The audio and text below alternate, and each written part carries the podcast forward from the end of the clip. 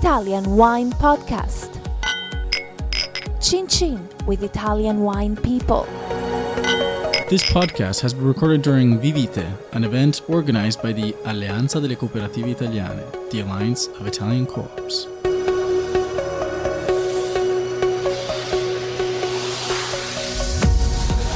this is the Italian Wine Podcast. My name is Monty Waldin. My guest today is Graziano Molon, and Graziano is the direttore or director of Consorzio Vini Trentino. Right. So, right, what does Consorzio Vino Trentino mean, and uh, what is it?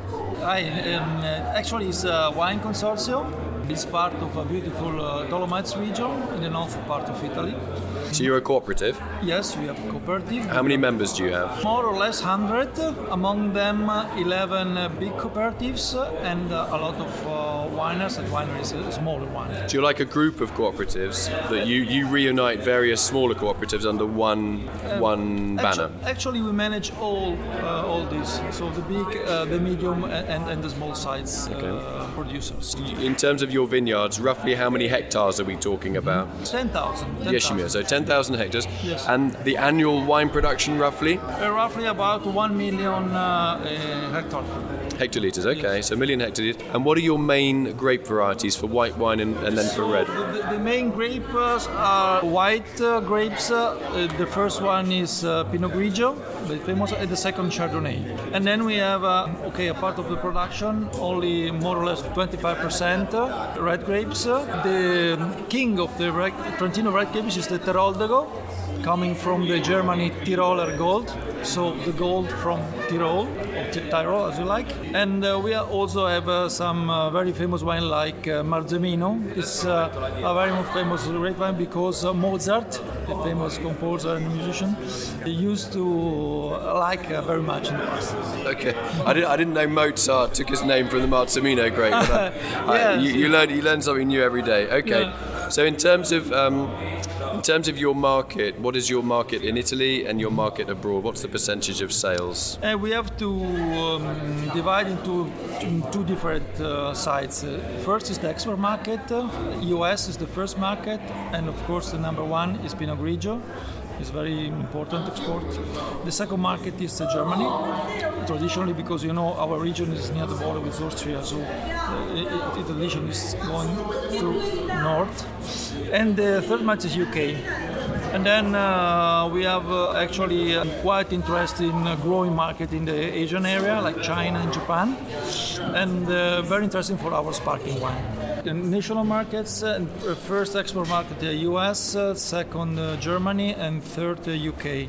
Your sales in Italy, what percentage of turnover?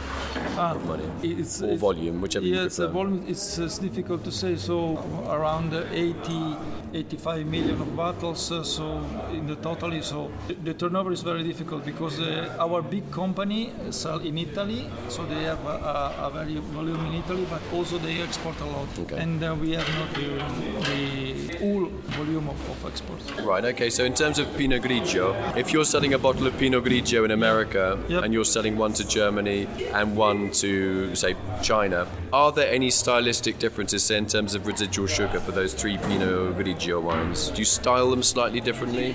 Actually, no, because uh, you know, in uh, Trentino work also with uh, other region in terms of uh, production of wine. So we collect the wine from other producers and we sell from Trentino. Uh, I mean, there is a very typical production from uh, mountain. Uh, from Pinot Grigio, and this belongs to Trentino. It's very interesting. So what's the difference between a, a, a Pinot Grigio grown in your mountainous area and, say, one grown on flatter ground, uh, maybe in, I don't know, You know, Friuli or something? Yeah, actually the terroir is different. You know, now through the DOC of Pinot Grigio Tre Venezie, there is a, a, huge Pinot Grigio area, but we try to make differences among the different regions. So each region has different taste and different terroir, where the Grigio can crave, uh, uh, can uh, grow and, and have a different tastes. But is that useful for you when you're making a blend, for example, for the American market? So we take a little bit of Pinot Grigio from the mountains, a bit from the plain, we blend them together. Of course, it it depends on the taste and on the trend on different markets.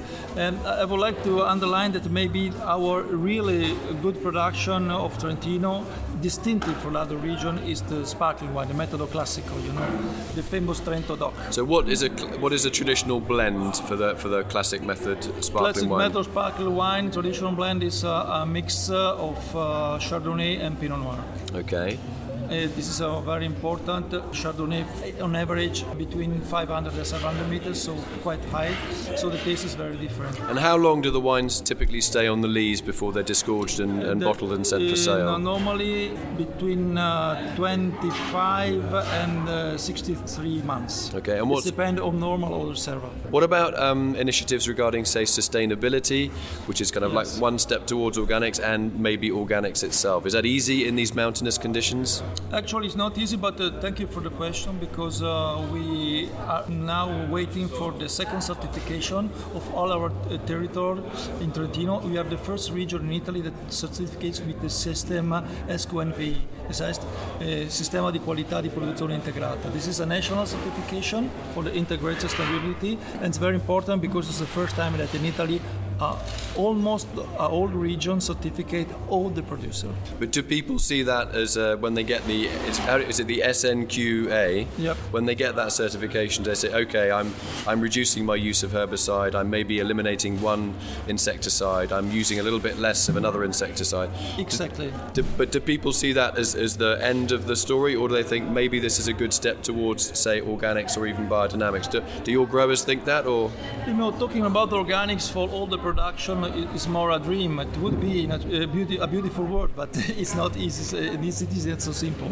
I think is it's that because of the labour cost? Because you're on steep slopes often, and it is very hard to deal with weeds on uh, these first, steep first slopes. one territory, second one we are on mountain territory, so it's very difficult, you know, to, to, to think about. There is, of course, a, a a growing uh, hectare area from organic production, but compared with other production, it's difficult. So now we have the first step, uh, uh, talking about integrated production, where we reduce in an extremely way all the dithiocarbamates, all the problematic uh, substances. That's very important. So we take care of, uh, about uh, our land, we take care about the population, we take care about our tourists because Trentino works a lot with tourism in summer and winter, and it's very important we give a, a positive message that we take care of our territory.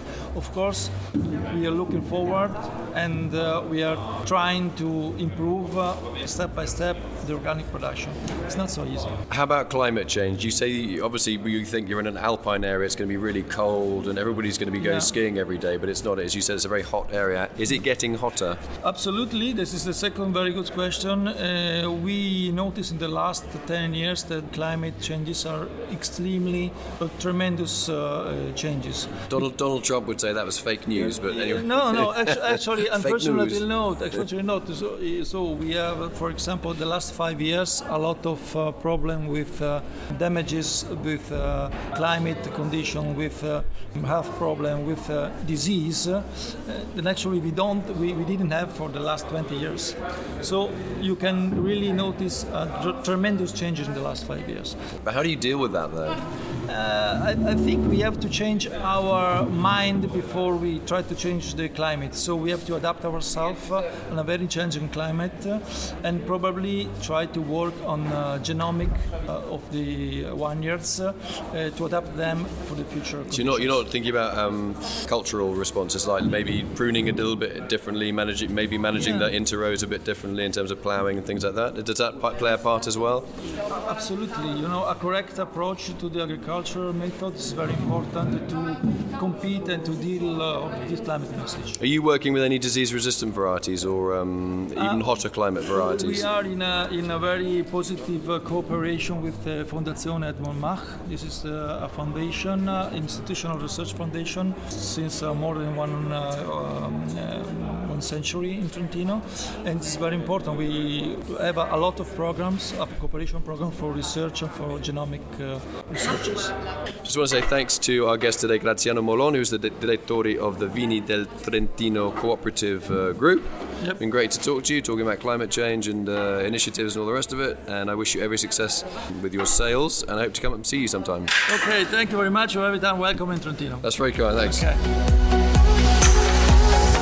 This episode has been brought to you by Vinitaly 2018, taking place in Verona from April 15th to 18th. Vinitaly is the wine exhibition that helps you discover and get to know Italian wine and features over 4,200 wineries. Follow Italian Wine Podcast on Facebook and Instagram.